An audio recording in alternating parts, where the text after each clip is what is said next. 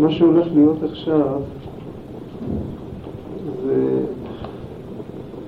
עושה לנו ניתוח, מפרק לנו את הדמיונות, ואחר כך, אחרי שהוא מוציא מאיתנו את הדמיונות, אז הוא בונה משהו אמיתי. הדמיון שלנו, ויש לנו סיבה, זאת אומרת, זה לא בשרירות לב, הדמיון שלנו שאנחנו, היות שהאדם הוא יצור הגיוני, והכוח החזק באדם זה השכל. אין לו, אין לו כוחות חזקים, פיזיים או משהו כזה. עם השכל, המעלה של האדם, יתר בעלי חיים, זה השכל. אז נוצרת בקרבו איזושהי אשליה שהשכל זה הכל ועם השכל אפשר להשיג את הכל. יש לי עמדה כזאת, כאילו שהשכל זה הגלובליות, ובתוך השכל אנחנו ממקמים כל מיני דברים, אחד יותר גבוה, אחד יותר נמוך. אפילו את הקדוש ברוך הוא אנחנו ממקמים אי שם בתוך השכל. זה דמיון גמור. אנחנו צריכים להבין שהגלובלי זה הקדוש ברוך הוא, והשכל ממוקם בתוכו, לא שהוא ממוקם בתוך השכל. אבל גם כשאנחנו כבר משיגים כך, אנחנו יודעים שהשם יתברך הוא אין סוף, והשכל שלנו הוא סך הכל כלי בשביל להבין דברים עד כמה שהשכל מבין. אבל כמה השכל שלנו יכול להבין? עד כמה, לא כמה, זה לא שאלה כמותית, עד היכן השכל שלנו יכול להגיע, בדרך כלל נדמה לנו שהשכל שלנו מכסה כמעט את הכל. יש אולי, אני יודע, בכתבי האריזה מדובר שם על הצמצום הראשון, אז אולי את לפני הצמצום אנחנו לא מבינים. אבל את העולמות ודאי שאנחנו מבינים. הנה, עובדה, אפשר לדבר, אפשר לתת משלים ונמשלים ולכתוב על זה מאמרים וספרים. בני אדם כתבו על זה ספרים, אנחנו גם בני אדם. קודם כל, את הדמיון הזה הוא מוריד לנו, וכשקוראים רק את הקטע הזה, איך שהוא מוריד את הדמיון, אז זה קילוף מאוד חזק, זה מאוד לא נעים, הולכים להרגיש מאוד לא נעים עכשיו ככה. הוא, כמו שאומר, מוריד לנו את כל, ה... כל החשק בכלל. אחרי שהוא גומר את הכל, אני כבר מקדים מההתחלה. אז הוא אומר בסוף, הוא אומר, אבל יש דרך אחרת. הדרך האחרת היא הדרך של הלב. עם הלב אפשר כן להגיע. צריך לדבר על זה הרבה, מה פירוש הדרך הזאת של הלב, אבל בואו קודם נראה לפי סדר, נראה מה שהוא אומר. זה הקטע שמתחיל את הדברים, בקפ"א. את הדברים היותר עילאיים שאין חושי הגוף משיגם ולא מודיעים את האדם, זאת אומרת, הסגנון שלו קצת קשה. אותם דברים שהחושים שלנו לא מגיבים אליהם, יש מהם שמשיג בשכלו. והוא מודה, ודאי, יש דברים שלמרות שהחושים שלנו לא מגיבים, אבל השכל מגיב אליהם. אבל תדקדק בדבר, אם אבל תדייק ותהיה אמיתי, תראה ששכל האדם בתוך אדם, זאת אומרת, השכל של הנשמה אחרי שהתלבשה בתוך הגוף, לא מתכוון, שכל של האדם בתוך האדם. השכל של האדם איכשהו בגן עדן הוא ודאי משיג דברים גבוהים, אבל השכל איכשהו בתוך הקופסה לא משיג שום דבר רוחני ולא יראהו, רק משער אותם. כל מה שיש לנו ברוחניות זה השערה, זה לא השגה גמורה. אנחנו לא רגילים לחשוב כך. אנחנו רגילים שיש לנו השגה בדברים רוחניים, אנחנו לא יכולים לראות אותם, אבל אנחנו משיגים אותם. עכשיו הוא בא ומוריד לנו, קודם כל הוא מוריד לנו את האף. הוא אומר, אתה לא משיג ברוחניות שום דבר, סך הכל אתה משער, אנחנו רק משערים. ולא רוחניים שלמעלה מן העולם לבד, רק גם הרוחניים שנתלבשו בעולם הזה, אפילו כוחות רוחניים, בוא נגיד, השכל שלנו לא משיג לאמיתתו את השכל עצמו, את עצמו הוא לא משיג. אם ישאלו אותנו, אנחנו יצורים שכליים, מה זה שכל? אנחנו נוכל להנפיק רק השערה בעלמא.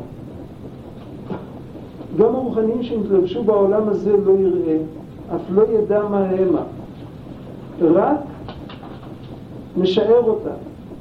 ולא רק עניינים רוחניים, אפילו כוחות, אנרגיות שיש בעולם.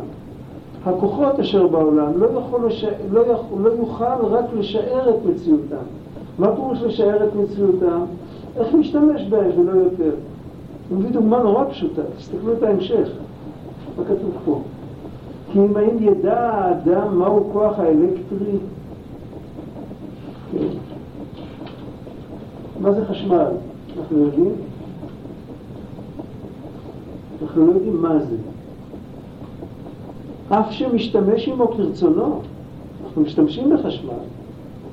כוח הוא אשר ברא השם, ששיער האדם, האדם שיער ומצא שהכוח הזה נמצא, לא יותר.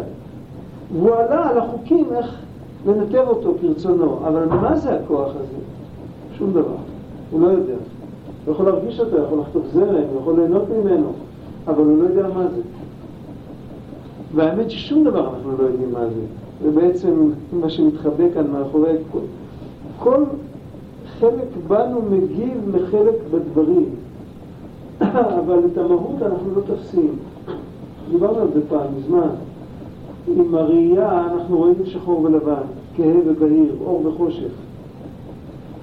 אה, חום וקור אנחנו לא רואים עם הראייה, אנחנו צריכים לנגוע או להרגיש דרך כל הגוף. עכשיו, אה, רך וקשה, אנחנו לא יכולים לראות עד שאנחנו לא נוגעים, וכן הלאה. מהו מתוק? אנחנו כבר צריכים לטעום, אי אפשר לראות. זאת אומרת שאם אני מחזיק ביד משהו, שהמשהו הזה הוא מר, והוא שחור, והוא קר, בוא נגיד, אוי ואבוי, ואני, ו... אז כוח הראייה שלי רואה רק את החלק הזה שהוא שחור.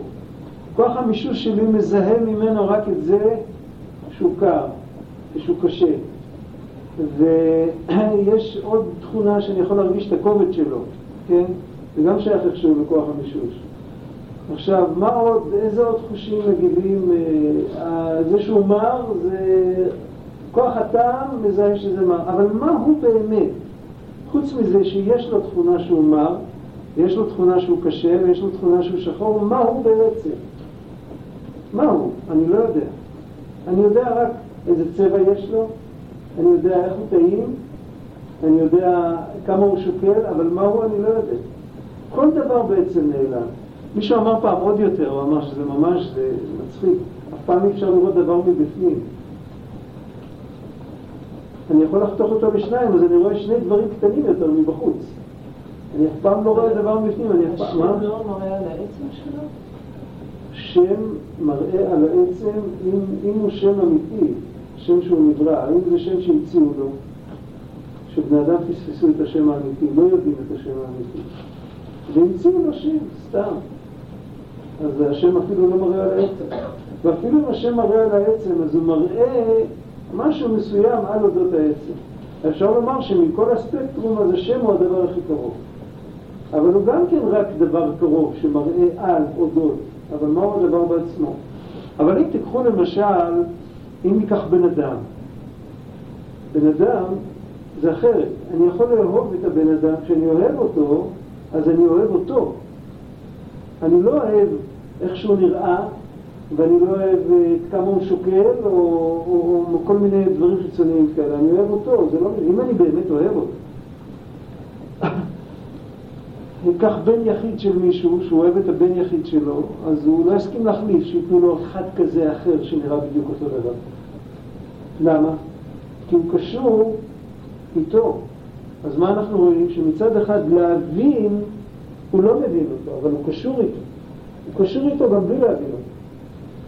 למעשה אנחנו קשורים להשם יתברך גם בלי להבין אותו, הרי כל התפילות שאנחנו פונים אליו, ואנחנו אומרים משתבח שמך לעד מלכנו, כי לך נראה השם אלוקינו ואלוקי אבותינו, אנחנו אומרים שיר ושבחה, לב וזמרה, עוז וממשלה.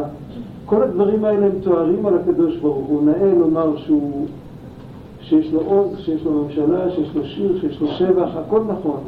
אבל מה הוא בעצמו אנחנו לא יודעים. אבל אל מי אנחנו פונים עם כל הדיבורים האלה? עם מי אנחנו מדברים? את מי אנחנו משבחים עם השבחים האלה שהם לא שבחים מדויקים? אנחנו משבחים אותו. השבחים לא מדויקים בכלל. אנחנו יכולים לומר שהוא גדול, והוא בורא, והוא חכם, זה לא, זה לא ממצה את הגדולה שלו האמיתית, זה לא ממצה את כוח הבריאה שלו האמיתית. אף על פי כן, עם השבחים הלא, הלא מדויקים האלה, אנחנו פונים אליו, אנחנו אוהבים אותו, אנחנו יראים ממנו.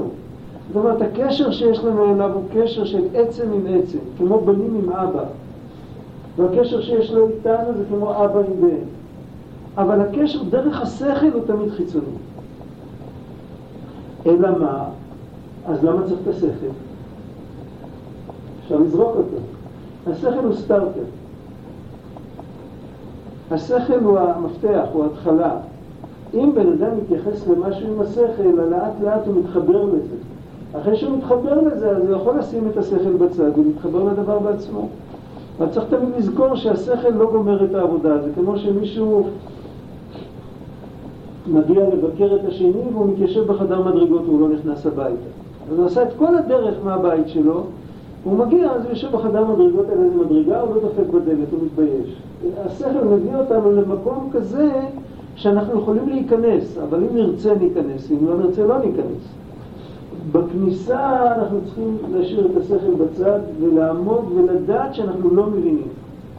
וזה מרומז בדברי הקדמונים שהם אמרו, חכמי ישראל בימי הביניים כתבו, תכלית הידיעה שלא נדע. אומרת, התכלית היא כשבן אדם לא יודע, אבל שם טוב הקדוש אמר שיש חמישים שערי בינה. ארבעים ותשע אפשר להשיג. מהו השער החמישים? בשער החמישים משיגים שאי אפשר להשיג כלום. ושכל ה-49 שהשיגו זה שום דבר. עכשיו מתחילים להשיג מחדש עוד פעם, עוד 49. כי לא הבינו כלום, אז יש מוטיבציה להתחיל, ואז מבינים 49 חדשים, הרבה יותר עמוקים. כשמגיעים לשער החמישים רואים שכל מה שהיה עד עכשיו זה שום דבר. כי שם נכנסים פנימה. בשביל זה כתוב, בקדמונים כתוב שהשער החמישים של הבינה זה השגת הבורא יתברך כפי שהוא. ולכן זה לא נמסר לאף אחד. כי השגת הבורא כפי שהוא זה לא שייך. אבל קשר עם הבורא כפי שהוא זה כן שייך. הקשר הוא השער החמישים של הבינה. השער החמישים של הבינה הוא כבר אחרי כל השערים של הבינה. הוא הקשר הבלתי אמצעי. וכאן הוא מוכיח שאפילו כוח פשוט אנחנו לא יכולים להבין. למרות שיש לנו קשר, הוא מביא דוגמה, הכוח של החשמל, יש לנו קשר איתו. הוא יכול להציל חיים, הוא יכול להרוס חיים. אנחנו במפורש משתנים בגללו. תארו לעצמכם שלא היה לנו חשמל, היינו יושבים עכשיו ללמוד עם נרות. איזה אווירה הייתה כאן ואיזה... איך זה היה נראה וכמה זה היה נוח בכלל. כל אחד היה צריך לשבת עם נר קטן ליד הספר שלו. ודאי שזה משנה, זה לא, זה לא בא בגלל ההבנה. ההבנה לא שייכת. ומכל שכן, אם אפילו חשמל אנחנו לא יכולים להבין, מכל שכן בעניין הנפשות, אף שבעולם, הנפשות שמסתובבות פה, נפש של צמח, שכל אחד יודע שישנה נפש הצומחת, שצמצם ועשה השם, והיא מתגלה באלפי מיני הצומח בעולם. יש שם נפש של הצומח, הוא מדבר עכשיו על, ה, על הנפש האחת שנמצאת בכל הצמחים יחד, על הנפש הקולקטיבית של הצמחים. וכל מין, היא נמצאת באלפי מיני הצומח בעולם, וכל מין ברבבות אין מספר אישי צמחים, בכל הפרטים. ונפש החי במיני החיה ובהמה וציפור כל כנף. והאם רואה האיש ויודע בשכלו מהי נפש זו או זו, האם הוא משיג בשכלו את הנפש הצומחת או את הנפש החיה, אף שיודע בעלית שישנן, איך הוא יודע שהם נמצאים? עכשיו הוא מדבר על נפש קולקטיבית, איך הוא, איך הוא יודע שהדבר הזה קיים? הוא מביא לזה ראייה. בראותו שמין אז ברא השם את העולם, רק בסוגים ומינים אלו בראם ונמצאים בעולם. וכל איש פרטי מהם שומר את מינו שיתקיים בעולם, ואף הרמס. וכל שרץ בסוף הקיץ, קודם שימות, מטיל את ביציו במקום משומר בארץ, או בסדק איזה ענף, למען יתקיים בחורף ובקיץ הבא. כאשר ממנו, מה, מהחלק שמטיל את, ה, את הביצים, אף גרגיר אבק לא יישאר. ממנו כבר לא יישאר זכר. והביצים יישארו ויקום דור חדש של חרקים. שום רמס, שוב, כאשר ממנו אף גרגירה אבק לא יישאר, שוב רמסים ושרצים חדשים יברא מהם. לא ידע ולא יבין ולא יתבונן הרמס והשרץ מכל אשר עושה. זה שהוא מחפש איפה להתאים כדי שיתפתחו זכרים חדשים, הוא לא מבין מה שהוא עושה. אבל נפש מן השרץ והרמס, אשר ברא השם, ואשר מתגלה במינים ואישים אלו, היא העושה על ידיהם, והדוחה אותם, דוחקת אותם למעשיהם בלי ידיעתם. יש נפש אחת קבוצתית של כל, ה, של, כל ה, של כל החרקים, וכל סוג, של כל הסוגים יחד, והיא ממשיכה להתקיים. כל הדורות של החרקים שנאבדים ומתפתחים ונאבדים ומתפתחים, הם כולם, היא רואה אותם בו זמנית, היא לא רואה אותם, דיברנו פעם, כשאם מסתכלים יותר גבוה אז אפשר לראות דבר שבראייה שלנו זה בזה אחר סור זה, זאת אומרת קודם כל דור אחד, דור הולך ודור בא, אבל יש את המבט של הארץ לעולם עומדת. כשהדור הולך ודור בא זה כמו חלקים שונים של אותו דבר. כשמסתכלים על זה מעמדה יותר גבוהה, רואים את זה סימולטנית, אז רואים, הנה, פה זה ככה, ופה זה ככה, ופה זה ככה. זה לא שאחד אחד נעלם והשני מופיע, כולם נמצאים יחד. ויש נפש אחת שהיא שייכת לממד הזה, והיא דואגת לכולם. אז אצלנו זה מתבטא בזה אחר סור זה. דיברנו פעם, דיברנו כמה פעמים על זה. תראו לעצמכם צל על הקיר. ראיתם פעם צל על הקיר, יש לו רק אורך ורוחב, אין לו עומק. לצל אין עומק. יש לו רק אורך ורוחב. הדבר היחיד שיש לו רק אורך ורוחב זה הצל. הדבר הכי דק יש לו עומק, מינימלי. הצל על הקיר, תחשבו שתיתנו לו תודעה ושתבקשו ממנו לזהות קובייה. שהצל על הקיר קיבל שכל, ומבקשים ממנו שיזהה קובייה. איך הוא יזהה קובייה? להסתכל על קובייה, אז יהיה אצלו היסטוריה שלמה, הוא כל פעם יוכל לזהות רק שכבה אחת. שכבה אחת תיעלם, הוא יוכל לראות עוד שכבה, כי הוא לא יכול לראות עומק. אנחנו חכמים גדולים, יש לנו ממד שלישי, אנחנו רואים עומק, אנחנו יכולים לראות את כל הקובייה בבת אחת, זה לא חוכמה, אבל הוא אין לו. מה שאין בעצמו הוא לא יכול לראות אצל אחרים. אז אצלו להסתכל על קובייה זה היסטוריה, אולי זה אצלו אלף שנים. וזה אנחנו יכולים להבין את כאלף שנים מלך הקיום אתמול כי יעבור, כן, וכל זה. ממילא אם מדברים על נפש שהיא לא הנפש הפרטית של הפרפר שמעופף כרגע עכשיו מול העיניים שלי, אלא שהוא נפש של הסוג הזה, הנפש הזאת דואגת לכל הפרטים, לא רק לכל הפרטים שנמצאים עכשיו בכדור הארץ, לכל הפרטים שהיו מבריאת העולם וכל הפרטים שיהיו כל זמן שהעולם ישרוד. זה נפש אחת שהיא מתבטאת דרך כל המכלול הזה. וכל המכלול הזה הוא אצלנו על ציר הזמן. פה אנחנו, במשל הזה, אנחנו כמו הצל על הקיר. אז מזה אנחנו רואים שיש נפש שהיא מעל המושגים שלנו. עכשיו, אחרי כל זה שדיברנו, יופי, הבנו משהו, נכון? מה הבנו? שום דבר לא הבנו.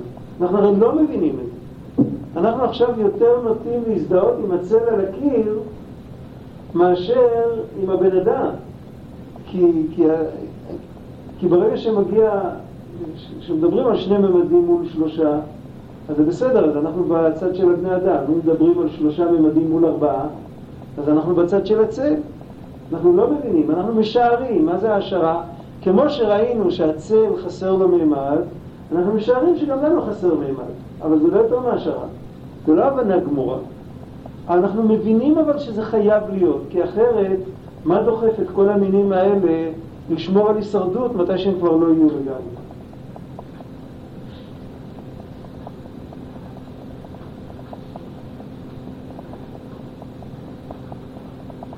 והאם רואה האדם או יודע מהי הנפש הזאת?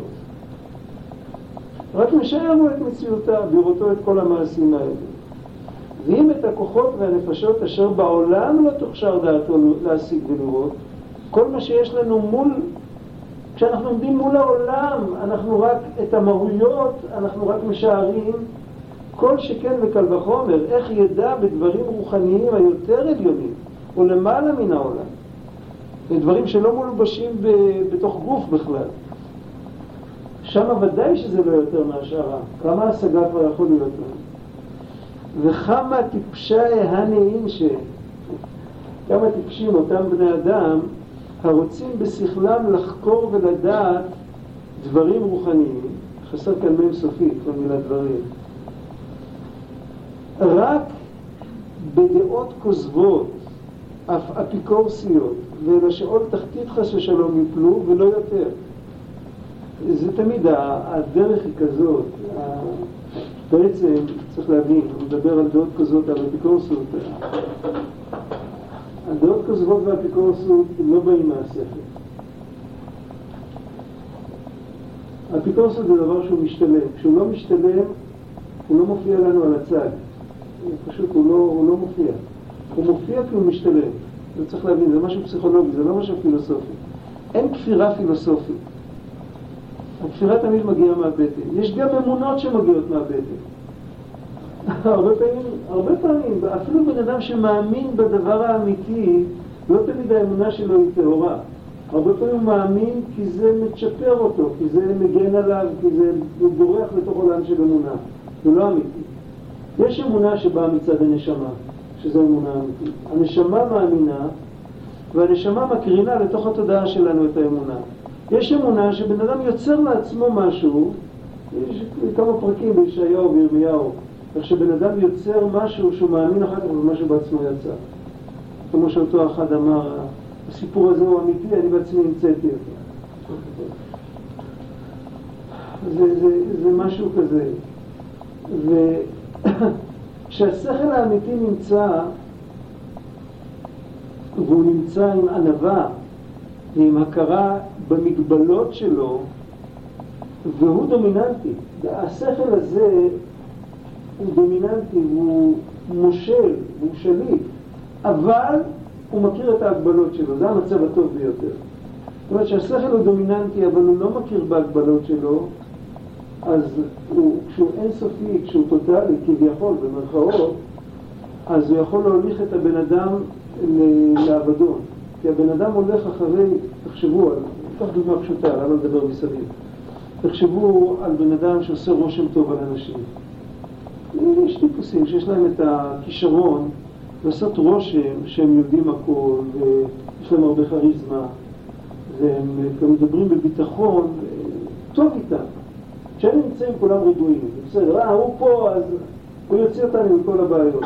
עכשיו אנשים מתחילים להתייעץ איתם, זה הטבע של אנשים. תחשבו שבן אדם כזה נותן עצות במשהו שהוא לא מבין.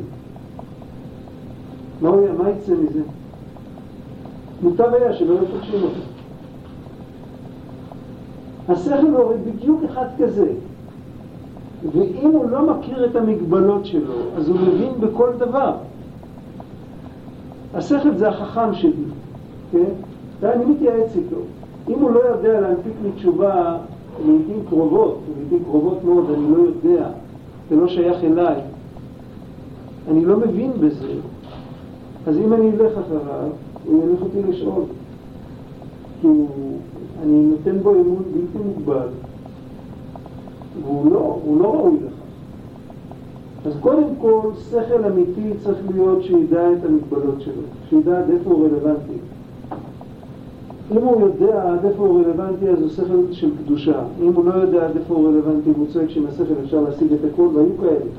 היו שיטות כאלה, עוד עד היום יש שיטות כאלה, שעם השכל אפשר להשיג את הכל. הכל צריך להיות מובן בשכל. השכל הזה יכול להביא, להביא בן אדם, ל, לא יודע, זה מאוד מאוד מסוכן. כי זה לא נכון, אובייקטיבית זה לא נכון. לא כל דבר אפשר לפתור עם שכל.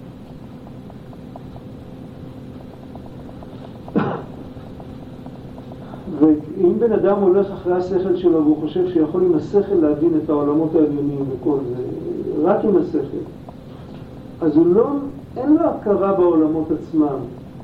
אין לו אפילו הכרה בעולמות הפרטיים שלו שדיברנו עליהם בשבוע הקודם. יש לו הכרה באיזשהו דמיון שהוא חושב על הדמיון הזה שאלה הם העולמות. זאת אומרת, הוא לוקח, רבי נחמן אמר פעם על מישהו, כן, הוא אמר, כולם מאמינים שהקדוש ברוך הוא גדול, אבל האלוקים של המישהו הזה, אני לא יודע אם הוא אמר את שמו, הוא אמר, יש מישהו, לא ניקח ככה זה מופיע שם, יש מישהו, הוא אמר, שהוא חושב שהוא יודע את גדולת השם, אבל האלוקים שלו הוא גדול בערך כמו המקטרת שלי. כך הוא אמר. מה זה אומר? איך זה יכול להיות? אם הוא יודע את גדולת השם, ודאי שהוא יודע שהאלוקים יותר גדול מהמקטרת על כל פנים. אבל זה משהו יחסי, הוא כל כך רוצה להבין, אז הוא לקח את האלוקים כל כך קרוב אליו, הוא כל כך הוריד אותו כדי שהוא יבין אותו, שהוא נשאר בגודל של מקטרת. כבר אין לו את האלוקים באמת. אם הוא אלוקים אני לא יכול להבין אותו, וגם הרבה פעמים יש לנו קושיות על הקדוש ברוך הוא. יש לנו קושיות, הוא מתנהג בצורה לא מובנת לנו. ועם הקושיות האלה, תשימו לב שיש בני אדם שזה מתפצל לשניים. בן אדם שיש לו אמונה חזקה בלב, עם שכנוע פנימי עמוק, אז הוא אומר, וואי, ראית איך אי אפשר להבין אותו? תמיד אמרתי שאי אפשר להבין אותו. ובן אדם שהאמונה שלו היא ככה על כדי תרנגולת, אז הוא אומר, תשמע, לא יודע. או שהוא לא נמצא, או שהוא נמצא, אבל הוא לא ישר לחלוטין, הוא עושה דברים, הוא עושה עוולות, הוא לא בסדר. אותו דבר עצמו, תלוי איך מסתכלים עליו. כשבן אדם מסתכל הכל דרך המשקפיים של השכל, אז הוא מקבל מן אלוקים, הוא יוצר אלוקים שצריך לקבל ממנו את הציון הטוב.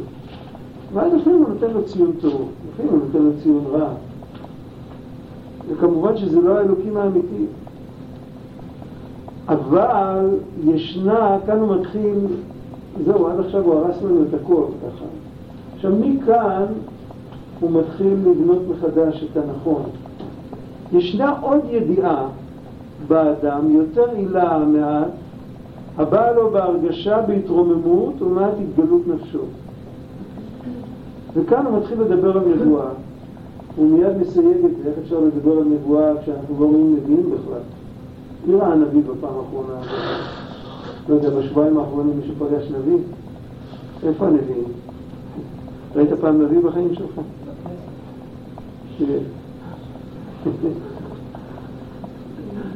תחזית מזג האוויר, הנה אנחנו בנמיכויותינו ובדורנו הנמוך, אין לנו רשות לדבר, אף לחשוב בענייני נבואה, אשר למעלה הרבה מהשגתנו. אבל לא כבר דיברנו שפשט הגמרא ישראל בני נביאים הם שעצמותנו וחיות הקדושה אשר באה לניצוץ נביאיות היא ובניצוץ הנביאיות הזה הרשות לנו לדבר. פה צריך לעצור, זה בעצם חזרה על מה שלמדנו, אבל רוצה לתת, יש בנקודה הלכות, אני לא זוכר איפה, יש שיחה ארוכה על שעון. על שעון שלפני 200 שנה. איך, איך עבד שעון, לא לפני 200 שנה, אבל לפני 50 שנה. שעונים עבדו אותו דבר, היה קפיץ. שהקפיץ הזה, האופן הטבעי שלו, יש לו שני שיפוצים, יש קפיצים שהם מקובצים, צריך לפתוח אותם, שעוזבים אותם ומחפשים חזרה.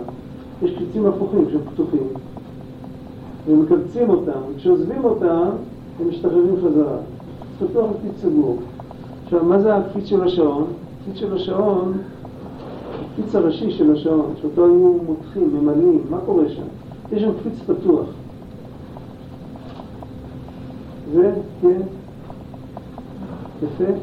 אז, אז כש, כשאת עושה לו ככה, אז את, את סוגרת את העיגול שלו, סוגרת אותו, את מכווצת אותו לממדים יותר קטנים. עכשיו, מה קורה כשהוא נפתח? הוא נפתח לאט לאט, וכשהוא נפתח לאט הוא מזיז גלגל, והגלגל הזה קשור עם, עם, עם, אה, עם גלגלי שיניים, עם עוד גלגל ועוד גלגל, עד שבסוף זה מזיז את המחוגים ואת המערכת שלמה. גלגל יותר גדול, גלגל יותר קטן, אחד מזיז את המחוג של השניות, אחד מזיז... זה מערכת ממסרים, ואז משתנה המהירות לפי הגודל של הגלגלים, זה חישוב הנדסי פשוט. אבל על כל פנים, הוא כותב שם, כשמסתכלים על, על הקפיץ, אז רואים דבר מעניין, כשאני רואה אותו מקובץ, אם אני לא יודע, אני חושב שזה הגודל שלו, זה הגודל הטבעי שלו. אחר כך אני רואה אותו גדול יותר, אני אגיד לו מלך, בסדר, הוא, הוא יתנפח, עוד מעט הוא יחזור חזרה, אבל מה האמת? האמת בדיוק להפך. האמת שהוא גדול, קיבצו אותו. וכשהוא גודל חזרה הוא עושה הרבה פעולות טובות, הוא מזיז את כולם. הוא אומר, נשמה של בן אדם היא עובדת בדיוק על שני הכתבים האלה. כשאנחנו רואים בן אדם, אנחנו פוגשים בן אדם פה בעולם שלנו, אנחנו רואים בן אדם קטן, אחר כך רואים שהוא מתפתח מבחינה רוחנית, רואים שהוא לא סתם מתפתח, הוא לפעמים מתפתח וסוחף איתו הרבה אנשים, הוא, אז זאת נועמי, זה, זה, זה, זה הילד הזה שהכרתי אותו לפני עשרים שנה, הוא פתאום נהיה כזה גדול, אנחנו לא מבינים את זה, אבל אני מסתכל על הנשמה שלו, הנשמה שלו הייתה תמיד גדולה, גם כשהייתה בתוך מוח של ילד קטן, הנשמה תמיד הייתה גדולה. העולם הזה זה כמו הקפיץ שדורך את השעון. כמו לדרוך נשק. כשדורכים נשק, מושכים אחורה קפיץ. כמו לדרוך קשת, זה הרבה יותר פשוט, והנשק לא רואים זה, בקשת רואים. אני מושך אחורה, ככל שאני מושך אחורה, ואחר כך זה, זה, כשזה משתחרר, זה, הוא חוזר למצב האמיתי שלו. אני לא צריך לדחוף, מה אני צריך לעשות עם חץ? אני פשוט צריך לשחרר את האחיזה שלי. המיתר יחזיר את החץ קדימה. אותו דבר הנשמות, כל מה שבא מצד הקדושה, בפרט נשמה, בעצם הנשמה היא אינסופית. רק כדי שהיא תוכל להתלבש בתוך הגוף, בתוך התודעה, אז מקטינים אותה, היא יורדת מעולם לעולם, מעולם לעולם, עד שמגיעה לעולם שלנו. היא מקבלת כוחות, והכוחות הם גם כן ענקיים בראשיתה. היא יורדת מעולם לעולם עד שבסוף הכוחות הם מצומצמים. החיות מצומצמת, הכוחות מצומצמים, עד שיכול להיכנס לתוך גוף, ואז הגוף מצמצם, ואחר כך מגיעה החברה, והחברה מצמצמת, ותלוי מי הגננת, ותלוי מי המורה, ותלוי מי המורה בהמשך, ותלוי באיזה חברה נמצאים, ואיזה ספרים קוראים, תלוי למה בן אדם נפתח. בקיצר, יכול להיות שהוא יגיע לגיל 20, אז הוא יהיה כזה קטן, בקושי לא יראו אותו. יראו רק מסביב כל מיני דברים. כאילו, זה כמו בן אדם ששוכב ישן וזורקים עליו הר שלם של מעילים. אם הוא לא נחנק, הוא צריך לברך הגומל. כן? זה בערך משהו כזה, זה מה שקורה. מה קורה אבל בכל אופן אם הוא מתעורר? אם הוא מתעורר אז הוא קם, הוא זורק את כל המילים והוא יוצא החוצה, הוא לא ממשיך להיות... אם הנשמה נפתחת ומתעוררת, אז זה לא דבר, זה לא הפלא, הפלא היה מה קרה איתה עד עכשיו, באיזה מצב היא הייתה עד עכשיו. זה שהיא חוזרת והיא זוקפת קומה והיא מתרחבת, זה הטבע האמיתי שלה. עכשיו, מה, מה הוא רוצה להגיד בזה? הוא אומר את זה מפורש. אבל אם ההתקדמות הייתה פלא, אז זה באמת היה קשה להחזיק בזה מעמד. אז תמיד היה צריך ליפול. אבל אם ההתקדמות שלנו לקראת הרוחניות זה הדבר האמיתי, אז אפשר להחזיק בזה מעמד. להפך, הפלא הוא איך היינו קטנים כל הזמן. זה הפלא.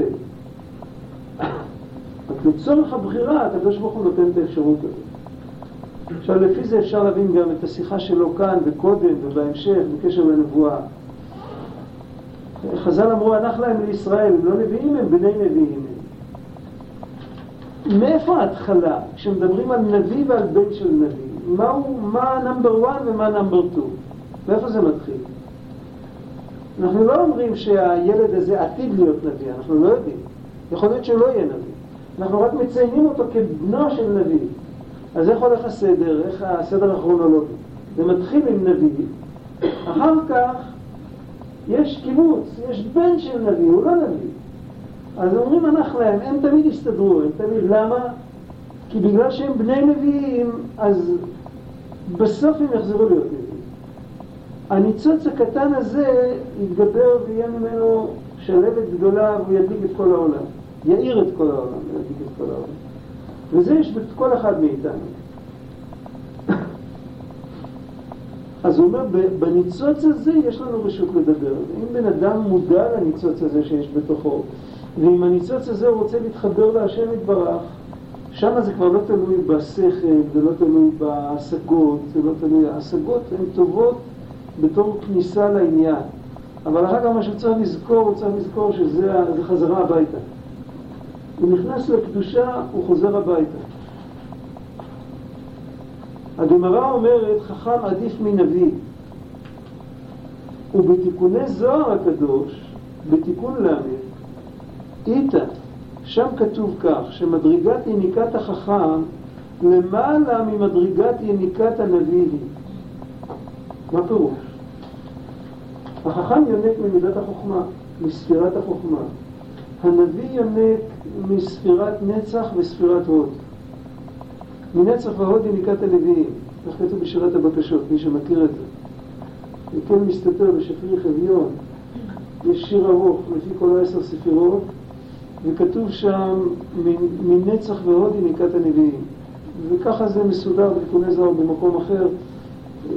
חסידים גיבורים כנגד חסד וגבורה, מראי תורה כנגד תפארת, נביאים וחוזים כנגד נצח והוד, צדיקים כנגד היסוד, ומלכים כנגד המלכות.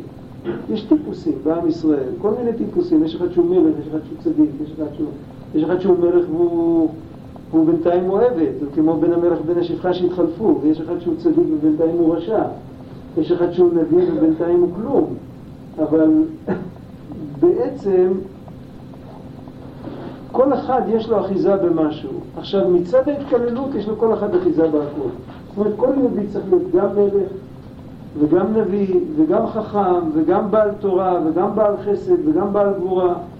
בעיקר הוא משהו אחד, אבל הוא צריך את כולם.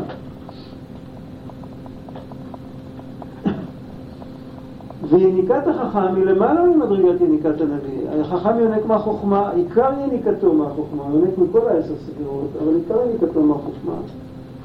וזהו רק בעניין מדרגת היניקה במרום, בצדיקים אשר לפנים, שהחוכמה שלהם השתלשלה מספירת החוכמה, הבינה והדעת, מהאצילות ובריאה שבמרום, אבל אנחנו, שיכול להיות שאף החוכמה אשר בנו, מבחינת העשייה וספירה התחתונה, מלכות של מרום היא, כמו שדיברנו במאמר הראשון. הוא נתן שם משל, אתם זוכרים, מי שזוכר את הבקבוקים עם המשפכים. זאת אומרת, יש לפעמים שלמשפך הרי יש צד צר וצד רחב, ולכל בקבוק מתאימים את המשפך שלו. אז יש לפעמים שהצד הרחב של בקבוק קטן הוא יוצא, הקוטר שלו הוא יותר קטן מהצד הצר של משפך של כת גדול. זאת אומרת, זה לא... לפעמים יש מישהו שהחוכמה שלו היא יותר נמוכה מהמלכות של מישהו אחר.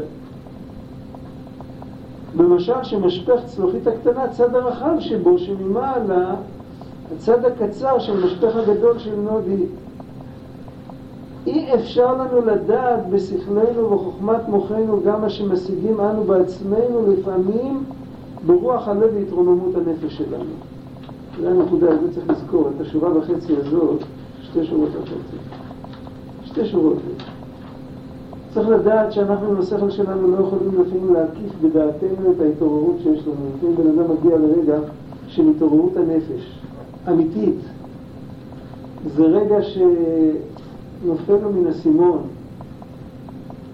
דיברנו שבוע שעבר שאפשר כל פסוק, אתם זוכרים, דיברנו על בנים אתם להשם אלוקיכם, אפשר כל פסוק לקרוא עם כל כוחות הנפש. אפשר לקרוא את זה עם החוכמה, אפשר לקרוא את זה עם הבינה, אפשר לקרוא את זה עם הדעת. בדרך כלל הם קוראים את זה עם הדעת, אז מקבלים את המכה הכי חזקה. זה נכנס, הדעת היא כבר יותר רגש, זה כבר פחות אינטלקט. יותר תחושה של אמת.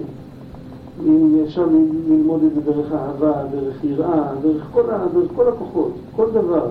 אפשר להתיישב על משהו, זו עבודה מאוד מעייפת, אבל אפשר להתיישב על משהו, לקרוא את אותה שורה בכל הצורות שיש. לפעמים, אם אנחנו מתחברים למשהו דרך הלב, אנחנו מרגישים הערה כזאת שבדעתנו, במוח שלנו, אנחנו שום אופן לא יכולים להשיג את זה. לא אנחנו לא יכולים לדעת מה יש בתוכנו, אבל החיבור הוא חיבור אמיתי, זה לא דמיונות. זה יכול להיות גם דמיונות, אבל זה לפעמים אפילו שזה אמיתי, אף על פי כן זה למעלה מהשכל שלנו. מהשכל שלנו, ההתעוררות שלנו למעלה מהשכל שלנו. כלומר, הצדיקים אשר מלפנים, הצדיקים שהיו פעם, שקדושתם ואורם ששרתה עליהם ובהם, הייתה הרבה קדושה והרבה אור, עד שחלק האדם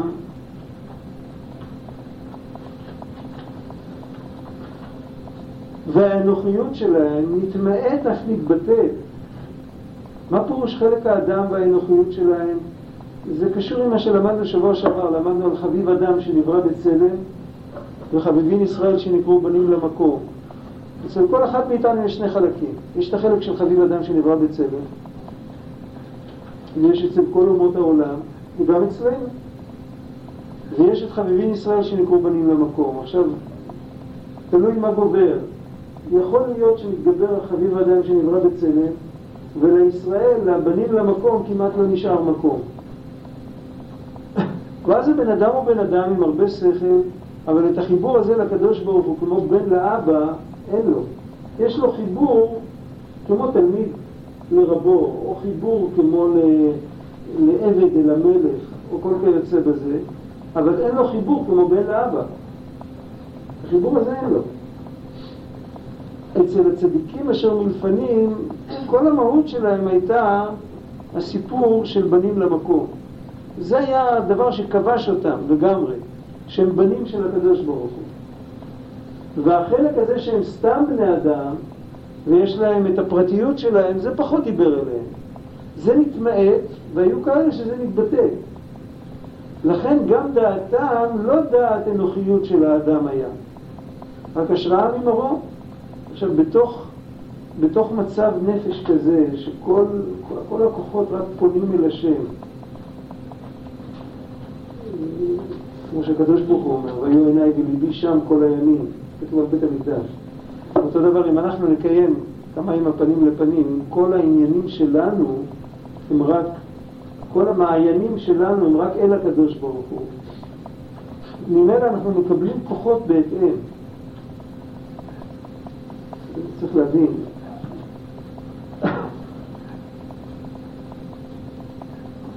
עוד פעם, זה מזכיר את המשל של השעון. אנחנו חיים בתוך עולם של גבול. אם נפתח משהו שהוא מעל ההגבלה של העולם, אצלנו זה פלא גדול. זה לא רק פלא, אלא שהוא הגדיל בעינינו את הפלא. בקטע הראשון של השיעור, שהוא נתן לנו לראש עם מקל כזה גדול ואמר, אתה לא מבין שום דבר, דע לך שאתה טמבל גמור, אז הוא עוד הגדיל את הפלא, הוא, הוא קיבץ אותנו, עשה אותנו נורא נורא קטנים. אמר לנו שאנחנו לא מבינים שום דבר.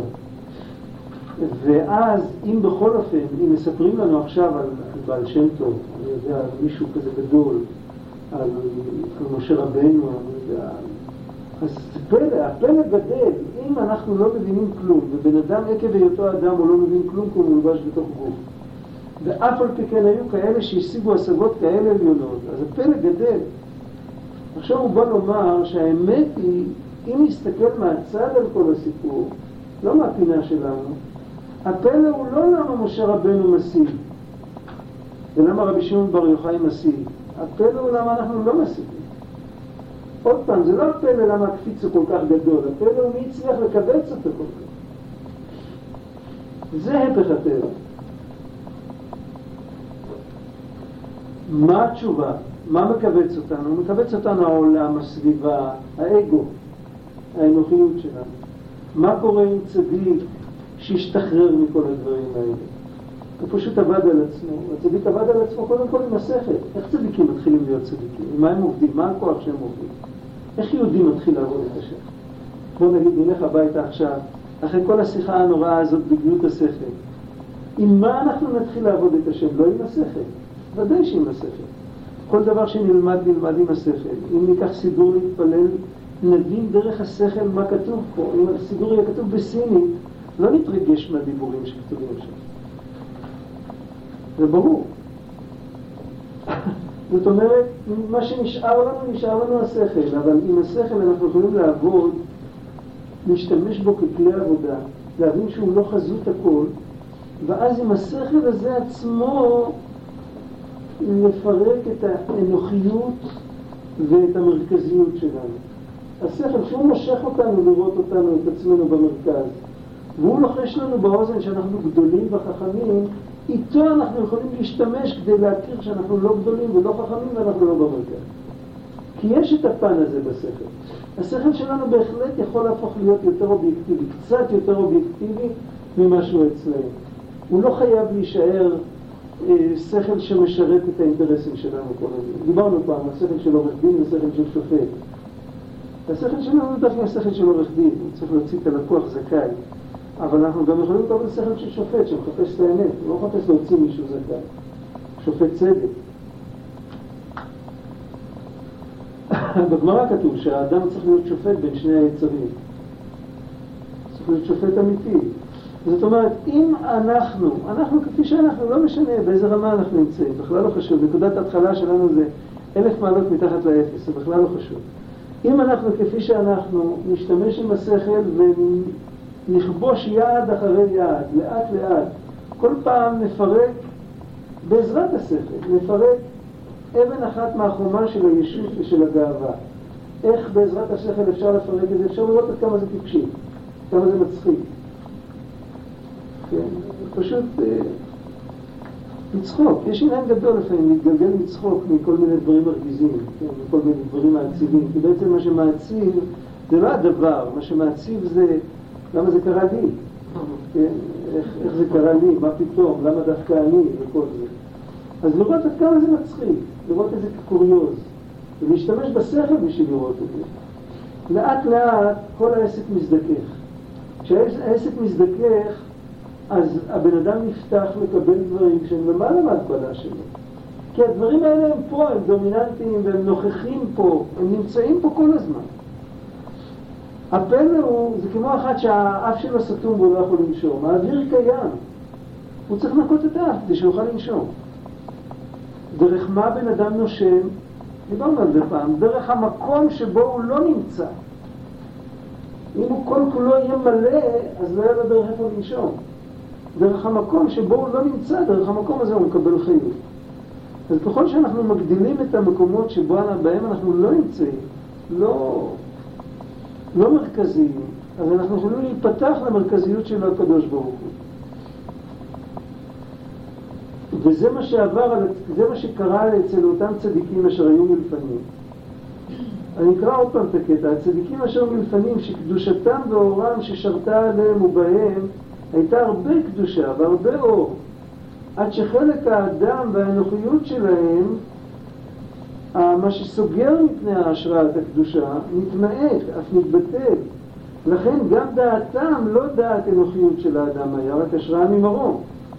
חוכמה של בחינת נבואה, כמו שנראה שם בגמרא. כמו שנראה שם בגמרא, שמביאה ראייה על שגם אחר חורבן לא ניתנה, לא נתלה הנבואה מן החכמים, אנחנו אומרים היום שניתנה נבואה לשוטים, לטיפשים, אבל בגמרא יש מחלוקת. יש אחד שאומר שמשחרר בית המקדש ניתנה נבואה לחכמים, יש אחד שאומר שניתנה נבואה לטיפשים. זה מחלוקת. מה הראייה שניתנה נבואה לחכמים? אז מזה דאמר גברא רבא מילתא, הוא מתעמר משמי דגברא רבא אחרינא כבתי.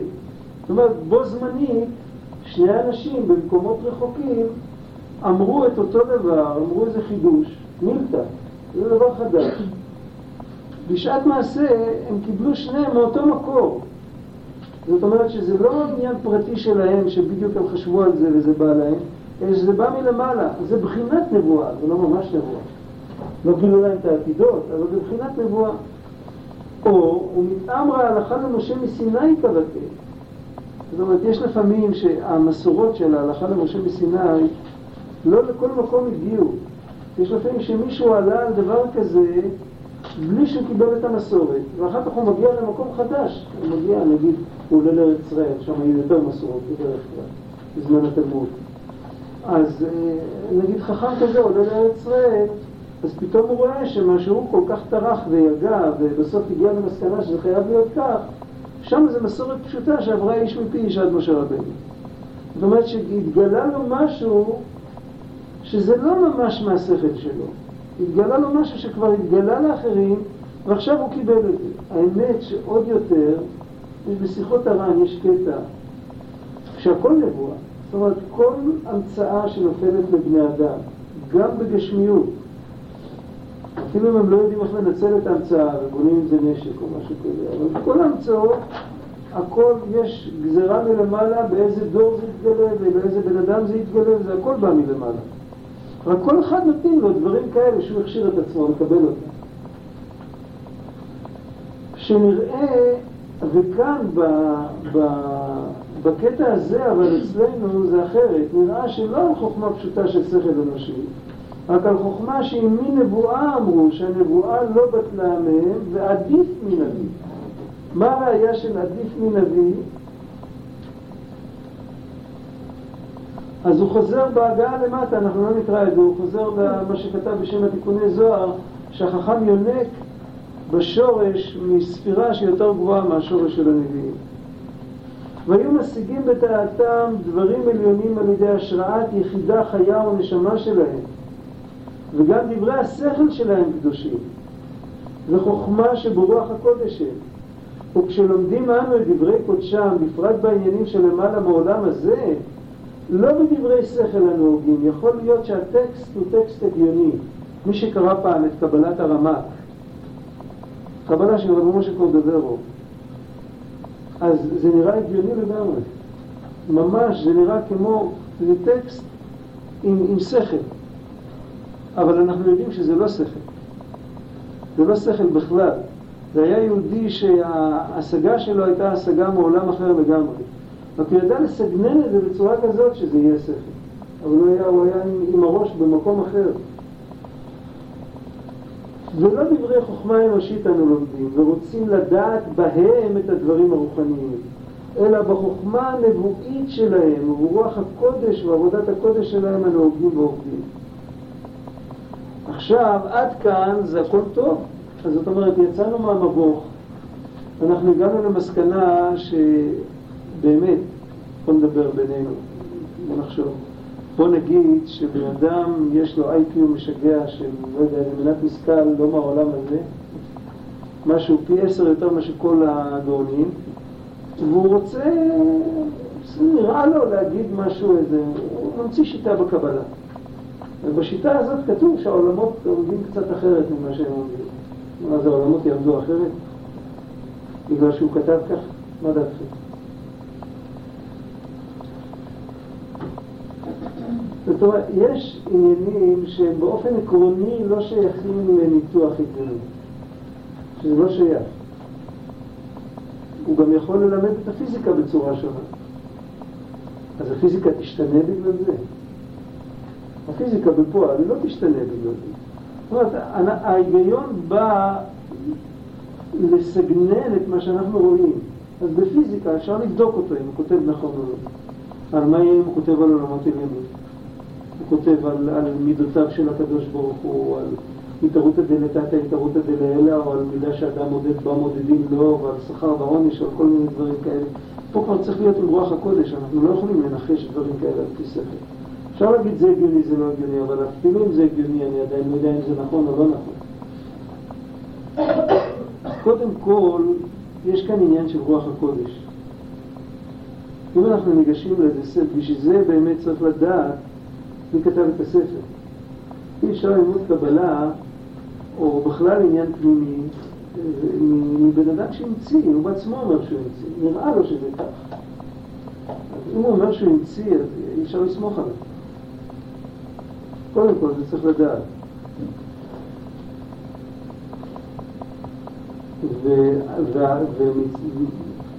והצד השני של אותו מטבע זה שכשאנחנו ניגשים לספר שמקובל, שחיברו אותו קדושי עליון, אנחנו צריכים לדעת שהאינפורמציה שיש בספר היא אינפורמציה של, איך אמרו, רבי חיים ויטל כותב, על רבו, על הארי הקדוש, סך הכל היה רבו שנה וחצי. והוא כתב ממנו כל כך הרבה, רב חיים ויטל כתב כל כך הרבה, וכל מה שרב חיים ויטל כתב זה ראשי פרקים. אפשר על כל שורה, לפרש מותר, על כל שורה אפשר לפרש אה, דף, על כל שורה. אם מישהו חסר לו ידיעות בסיסיות, אפשר לפרש שני דפים על כל שורה. רב חיים ויטל כותב, ש... וככה היה מקובל אצל תלמידה ותלמידי תלמידיו עד היום, אצל המקובלים הספרדים, מקובל שדברי הארי הקדוש הם כולם מפיו של אליהו הנביא. לא שהארי הקדוש היה חכם והוא השיג עם חוכמתו, כי מה זה נוגע לאמת? בחוכמה נראה לי שזה כך, אני אומר. מה שייך? הכל היה גילוי מלמעלה. בשביל זה אנחנו כל כך מתייחסים לארי הקדוש. גם, גם מבחינת פסק הלכה. וכל דבר על הארי הקדוש אף אחד לא מעז לחלוק.